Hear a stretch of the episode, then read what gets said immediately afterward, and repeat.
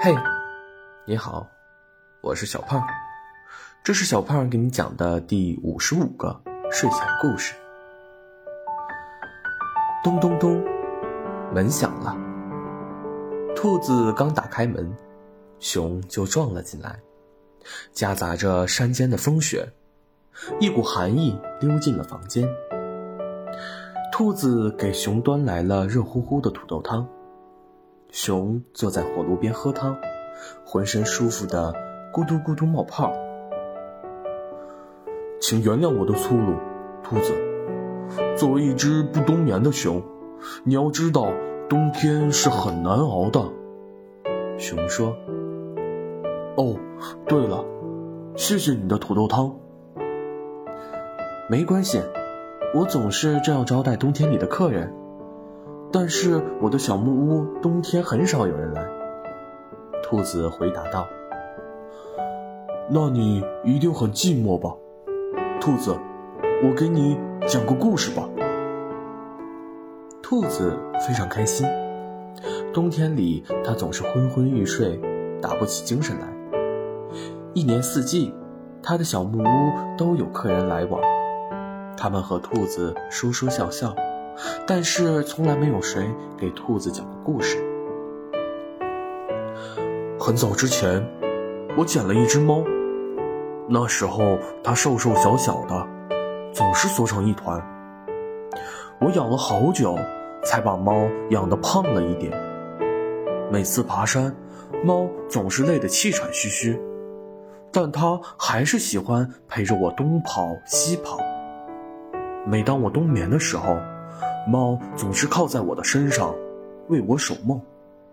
它把那些黑色的、冰冷的梦都赶走，让我的梦境充满希望和温暖。我以为我和猫一直可以在一起，可是后来的一天，猫的母亲找上门来，希望猫可以陪它走完最后一程。这是无论如何也不能拒绝的事情。猫看起来有些不情愿，我推了推它，让猫跟着它的母亲走。猫离开后，再也没有谁能在我冬眠的时候替我驱赶那些阴暗又潮湿的梦了。噩梦变本加厉地占据了我的大脑，我常常半夜惊醒，看着空荡荡的山洞，我的心也空了。我后悔了，我想猫了，无时无刻的想。于是，我开始一边旅行，一边寻找猫的踪迹。哦，兔子，你知道一只不冬眠的熊会干些什么吗？熊突然问道。你会去偷吃蜂蜜，把蜂蜜吃得满脸都是。兔子想了一下。笑着说道：“呃，呵呵呵，调皮的兔子。”熊也跟着苦笑了起来。对了，这个冬天，我可以借你的阁楼睡觉吗？我现在很累。如果来年春天我没有醒过来的话，请把我埋在你的花园里。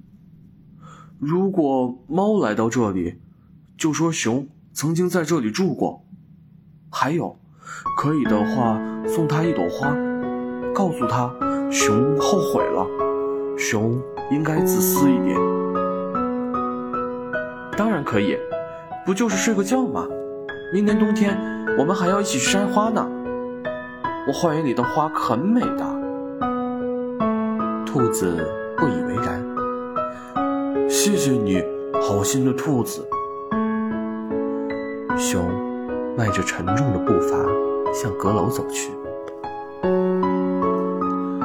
春天到了，草长莺飞，布谷鸟衔着绿叶，昭告春天的来临。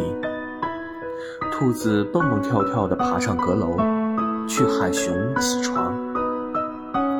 兔子推开阁楼的门，发现里面静悄悄的，熊庞大的身躯趴在地上。无声无息，熊，熊，你醒醒，我们还要一起去摘花呢。熊，兔子推了推熊，大声呼喊着，可它永远也听不到熊的回应了。兔子含着眼泪，按照熊的遗愿，把它埋在了自己春色满园的花园中。春去秋来。期间还是会有很多过客路过兔子的小木屋，兔子都会热情地招待他们。日子好像和以前并没有什么不一样。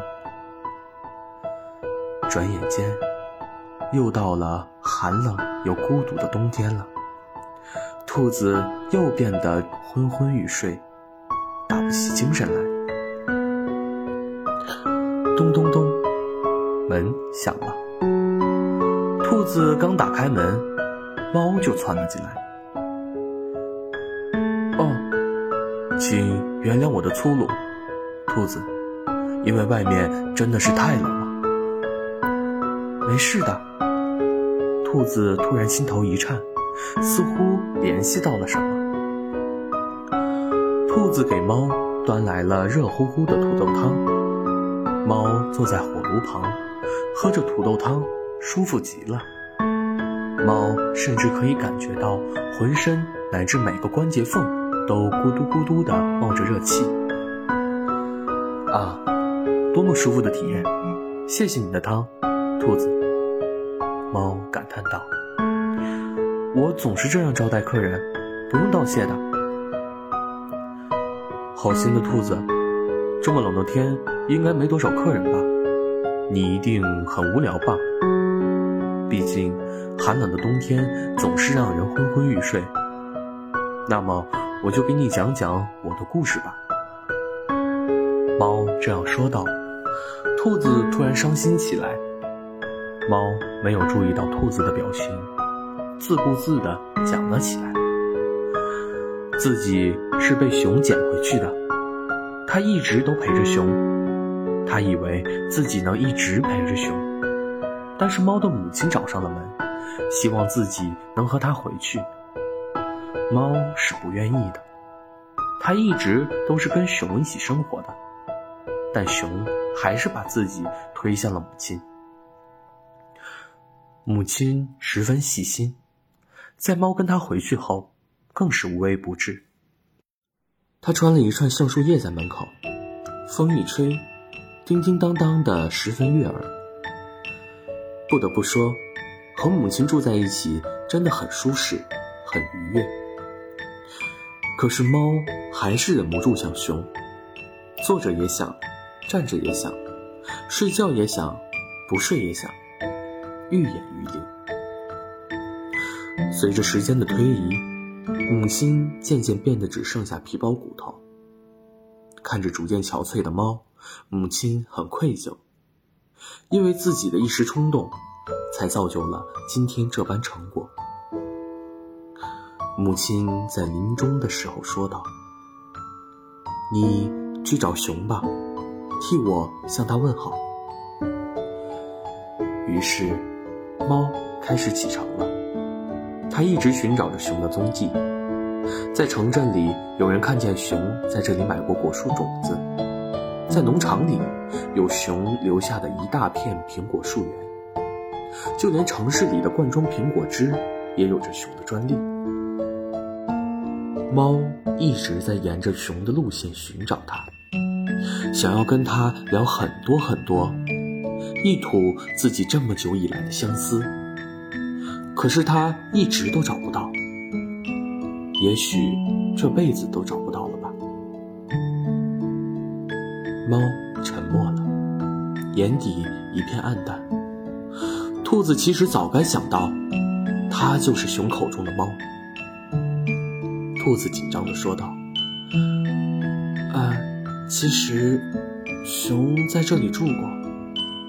他说，他一边旅行，一边在找一只猫。”猫眼睛一亮，火炉的火焰在猫的眼睛里跳动。这是真的吗？嗯，熊说：“如果猫来到这里，让我送你一朵我花园中的花。他说过，我的花园很漂亮。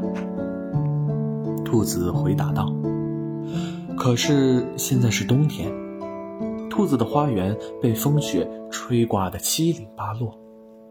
但最后，兔子在花园的角落里发现了一只盛开的红梅，独自幽香，宛如灿灿白雪中不慎落入的雪滴。那是熊长眠的地方。猫接过红梅，兴奋地跳了起来。哦，善良的兔子，谢谢你的转告。原本我还想在你的阁楼里借住一晚的，看来现在不用了。我现在已经迫不及待了。我觉得熊就在下一站等着我，我马上就要继续启程了。真的很谢谢你，兔子。有缘再见。说完，猫便窜出了门，瘦小的身影很快被淹入门外的茫茫大雪之中。多么执着的猫啊！后来。兔子变成了一只爱爬阁楼的兔子。寒冷的冬天里，兔子再也不会昏昏欲睡了。他把猫和熊的故事写成了一本书，足足有九十九页。但是这本书没有结局。兔子给来往的每个想听故事的客人讲述猫和熊的故事。他每次讲，每次故事的结局都不一样。毕竟，猫和熊的故事远远没有结束，总有人奔赴在满心欢喜的路上。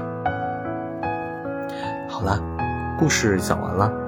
故事来自微信公众号“睡前故事糖果屋”，我们下次再见，晚安。